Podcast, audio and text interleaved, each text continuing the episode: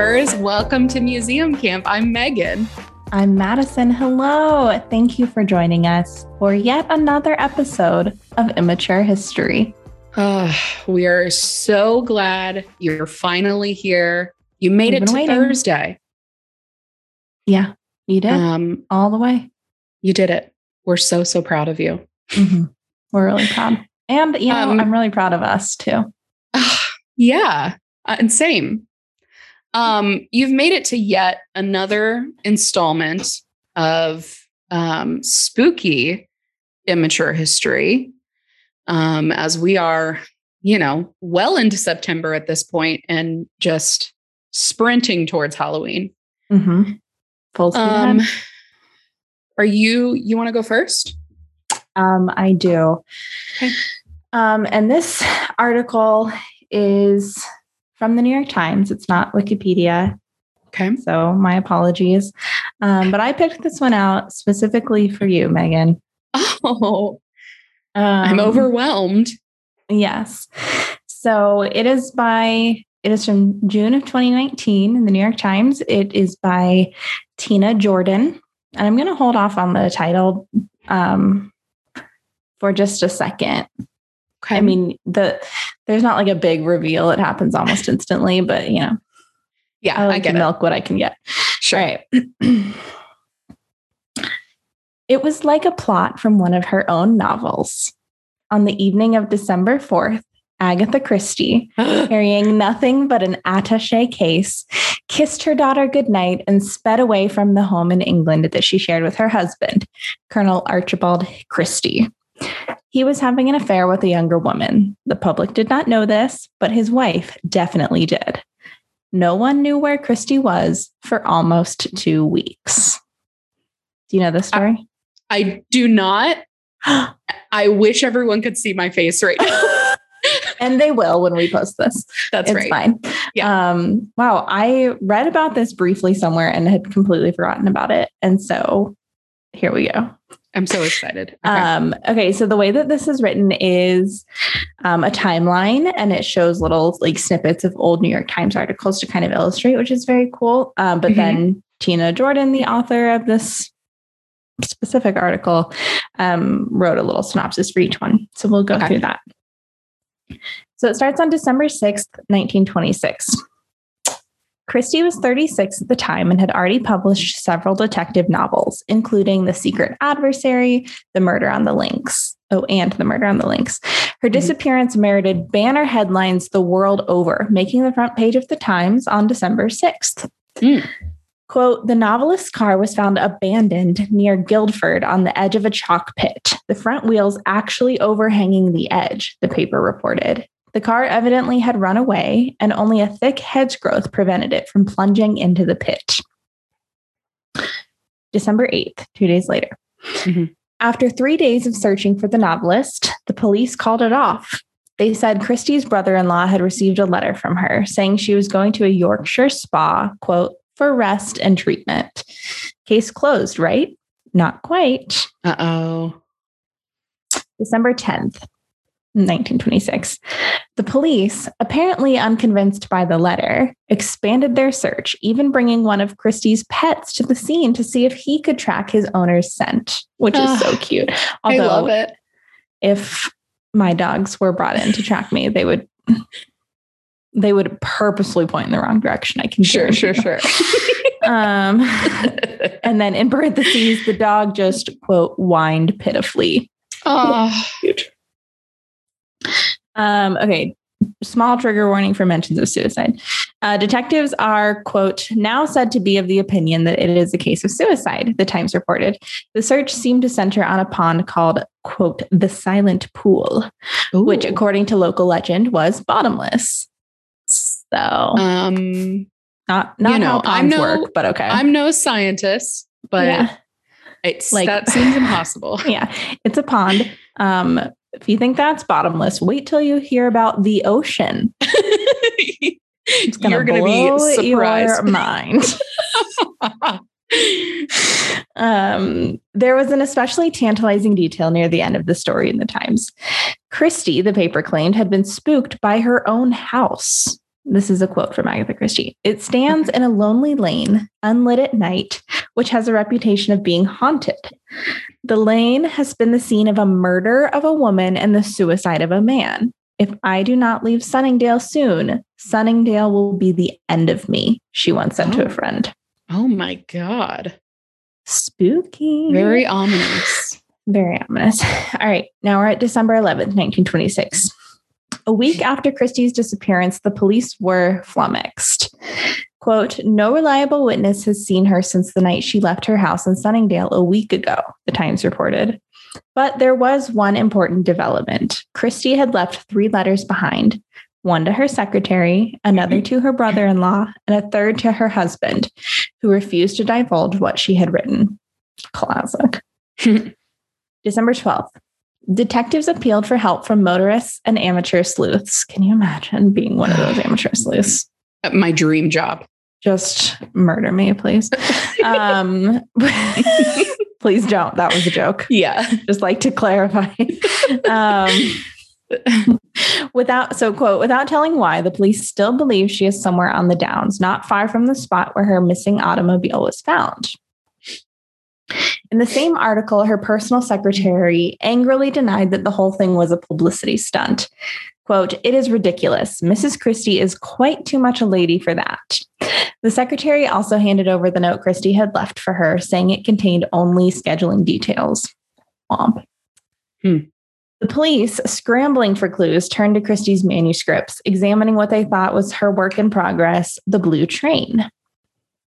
Um, then December 13th, 1926, between 10,000 and 15,000 people took part in the search for Mrs. Christie, which is insane. How did Oh they mobilize God. that many people without social media Eh, That's incredible.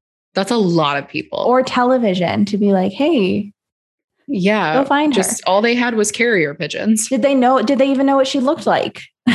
That's a good point. like, that's the thing is like, how could they? I don't know. I mean, maybe newspapers or, you know, town criers or might have been a little late for town criers. yeah, just a little. Um, yeah. Okay. So, but um, between 10 and 15,000 people took part in the search, aided by six trained bloodhounds, a crate load of Airedale terriers, many retrievers, and Alsatian police dogs, and even the services of common mongrels, which is so funny that they went into um, that much detail about which breeds of dogs were searching. Well, the, the people need to know. the people need to know it is important. And I It is. assume, like, when they say common mongrels, do they just mean like strays? I would think so. Yeah. Strays, mutts. Common mongrels. You know, your everyday mongrel. Yeah, it's so common. so common. so, so common. Yeah. Uh, the same day, the police speculated that Christie could possibly be in London, quote, disguised and probably in male attire. And rumors began flying that she had left behind a sealed envelope that was only to be opened in the event her body was discovered. Huh. Spiritualists even held a seance at the chalk pit.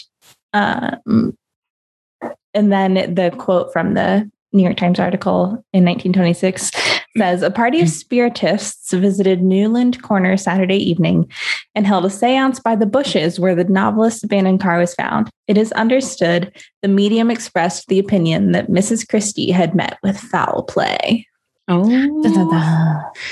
Here we go. Here we go. December 14th. Uh, the paper reported that the police had found some important clues nearby, including, quote, a bottle labeled poison, lead, and opium, fragments of a torn up postcard, a woman's fur lined coat, a box of face powder, the end of a loaf of bread, a cardboard box, and two children's books. To me, this sounds a little bit like maybe they just found a crow's stash. Yeah. yeah. but ah. you know, it could be it could be a clue. like a torn up postcard, a fur lined coat, yeah. the end of a loaf of bread. Like It's screaming crow. it, yeah. crow all over it. Yeah. Um, perhaps more ominous was the detective's new theory. Quote, the police have information which they refuse to divulge and which leads them to the view that Mrs. Christie had no intention of returning when she left home. Hmm.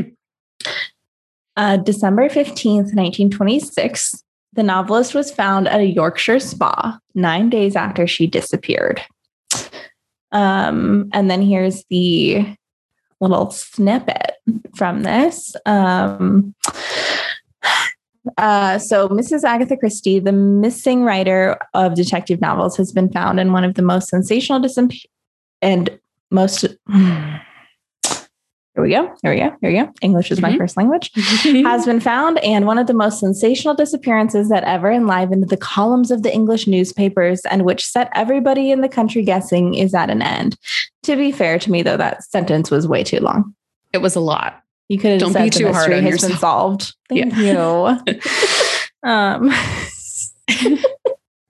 Mrs. Christie was discovered today staying as a guest at the Hydro at Harrogate, a well known Yorkshire spa. And the explanation given for her disappearance is what was generally expected loss of memory. That she escaped detection so long is not regarded as particularly complimentary to the astuteness of the many thousands of police who have been watching out for her, especially as she appears to have taken no steps to hide her identity beyond adopting an assumed name. So, Wow. some real shade at the police there. Huh. Her husband informed reporters, quote, she does not know who she is. She has suffered from the most complete loss of memory. Um, okay, December 16th.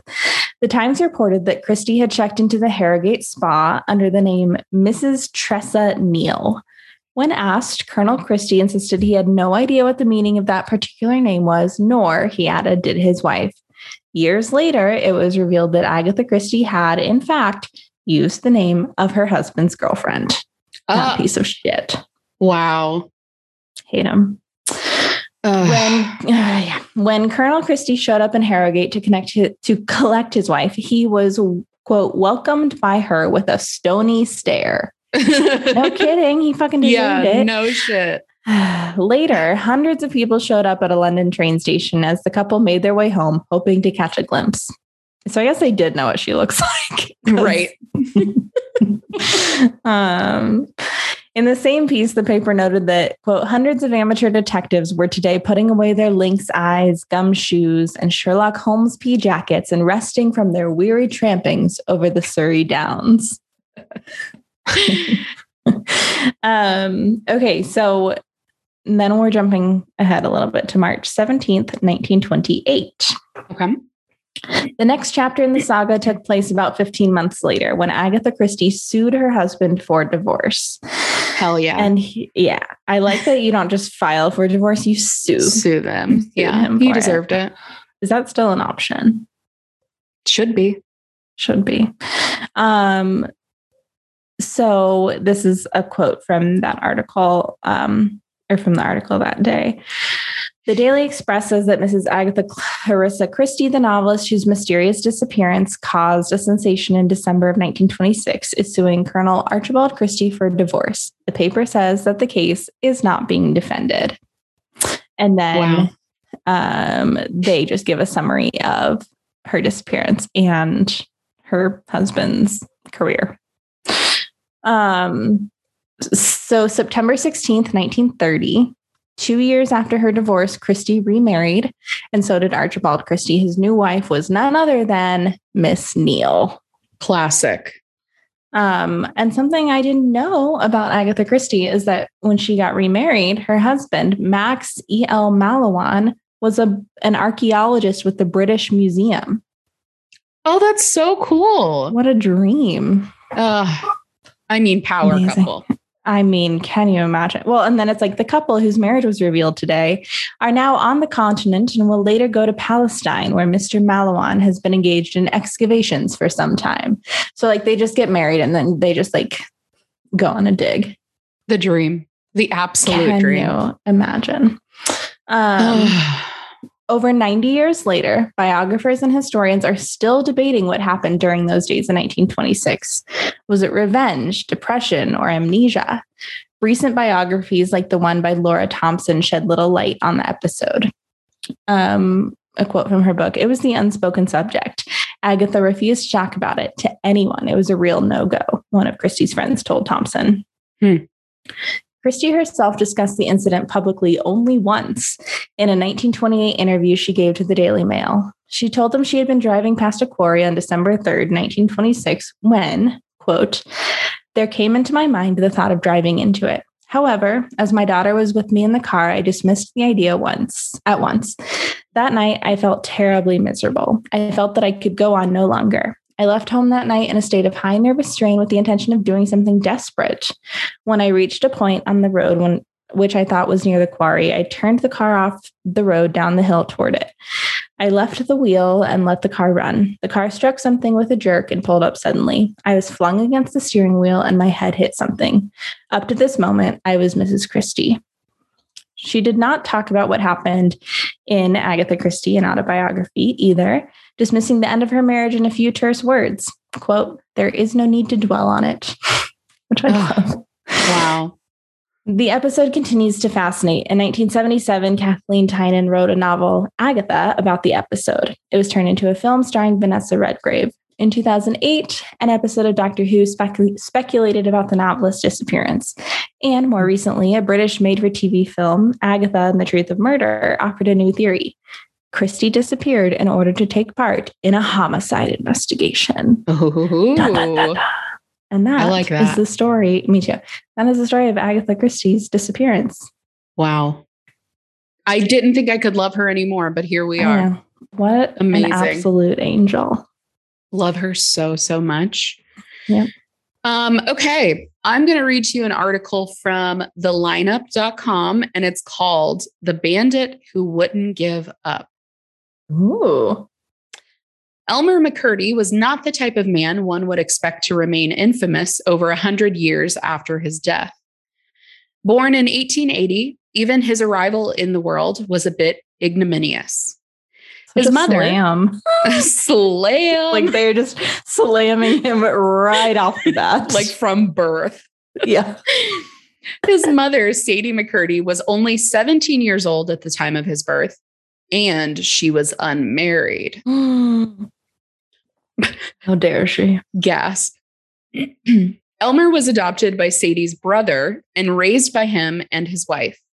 Not long after Elmer's father died, Sadie admitted that she was Elmer's mother. Shocked That'll and fuck him up. traumatized. Yeah, shocked and traumatized by this revelation, as you can imagine. Mhm, mhm. Um, Elmer went from a normal child to a teen alcoholic prone to acting out. No. Yeah. Elmer moved in with his grandmother and found work as an apprentice plumber, a job at which he excelled, making a comfortable living for quite some time. But in 1898, the economic downturn that had becu- begun in 1893 made its way to the McCurdy household. Elmer lost his job. And within three years, Elmer's mother and grandfather had died, and Elmer, no longer able to hold a job, began drifting around the Northeast, offering his services as a miner and plumber whenever possible. Eventually, Elmer ended up in Missouri where he joined the Army. There, he was trained in the use of nitroglycerin, the most popular explosive material at the time, Sure. which just feels like not a great mix. yeah, An alcoholic, just- nitroglycerin, yeah, you do the math. recipe for disaster. you do the math. Uh, after his honorable discharge, Elmer began using his skills to help him burglarize homes, people, and trains. At one point, Elmer and a friend were even arrested and sent to trial for possessing tools used for burglary, like his setup for nitroglycerin. They were able to convince a judge that the tools were just uh, were just for a machine gun they were inventing.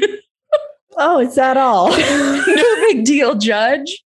This is just for a machine gun. yeah, don't worry about it. It's Mind obviously not that bad. Yeah. After leaving uh, the trial, Elmer began his stint as a train and bank robber in earnest. Although the limited training he had received in nitroglycerin often meant that his robbery attempts were less than professional. Mm. Once attempting to blast a safe door off, Elmer used far too much nitroglycerin, causing most of the money and goods inside the safe to be destroyed. Great. you know, we that's kind of an initiation for for robbers. It, happens, to everyone. Yeah. The rite of passage. Sure. Passage. Uh, in another attempted robbery, Elmer Elmer's charge failed to ignite, leaving the would-be robbers to scrounge whatever cash was not locked up. Elmer's So Elmer's next attempt took place in October 1911. He and two friends heard that a train coming through would be carrying $400,000 in cash. Wow. The men stopped tr hmm, the men stopped a train but quickly discovered it was only a passenger train. They managed to get $46 out of the people on board and two large bottles of whiskey which Oh, Elmer okay. quickly commandeered. Sure. Classic. Classic Elmer. Oh, Elmer. Elmer holed up in a barn with his whiskey. He was ill and drunk when police showed up to make good on the $2,000 reward on his head. On October 7th, he was shot and killed. Now, this is where the story truly gets weird. Oh. Elmer's body was taken to a funeral home and left unclaimed. Joseph Johnson, the owner of the home, embalmed the body with a preservative that kept his features and body intact. When months stretched by without the owner receiving payment from a relative for his services, he decided to start exhibiting the body to make back his costs. Nope. The don't like body of, huh? I don't like that. Yeah, it's gross, right? Yeah. Who's paying to see a dead body? Yeah. And and not like a famous one, just like a Just some guy. a, a robber. Yeah. The body of the bandit who wouldn't give up became far more popular an attraction than Johnson could have dreamed. In fact, he was soon attracting offer, offers from carnival owners for the purchase of McCurdy's body. Johnson refused these offers. I don't yeah, like it. Not um not kosher. Yeah, we need an ethics check Yeah. over here. For sure. Um, but then five years later, two men claiming to be McCurdy's brothers showed up. Unable to refuse them, Johnson handed the body over. The men were actually James and Charles Patterson, owners of a carnival. Um, they featured McCurdy's body for seven years, at which point the carnival was sold wholesale to Louis Sonney. When Louis Sonney died, the body was placed in storage. It made an appearance in a 1967 movie called She Freak Okay. with Great. his son's permission.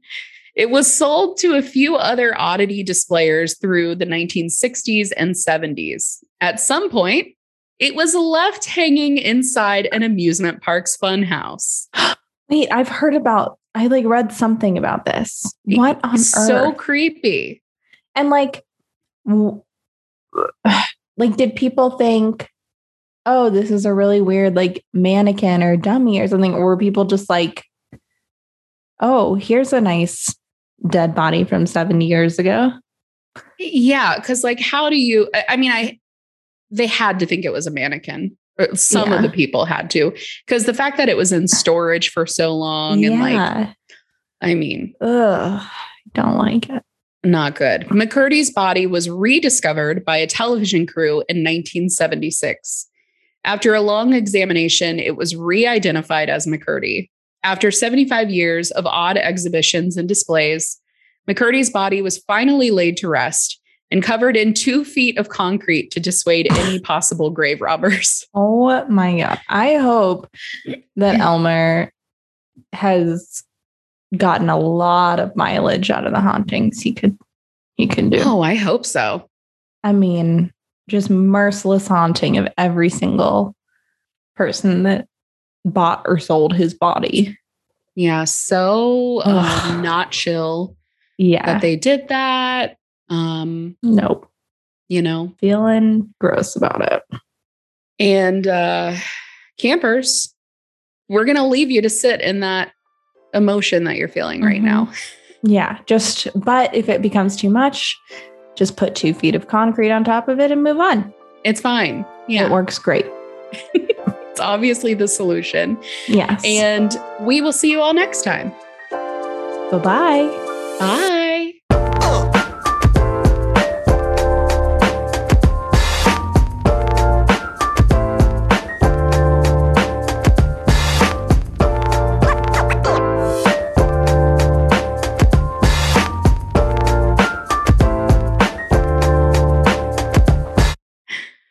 How we doing? Oh.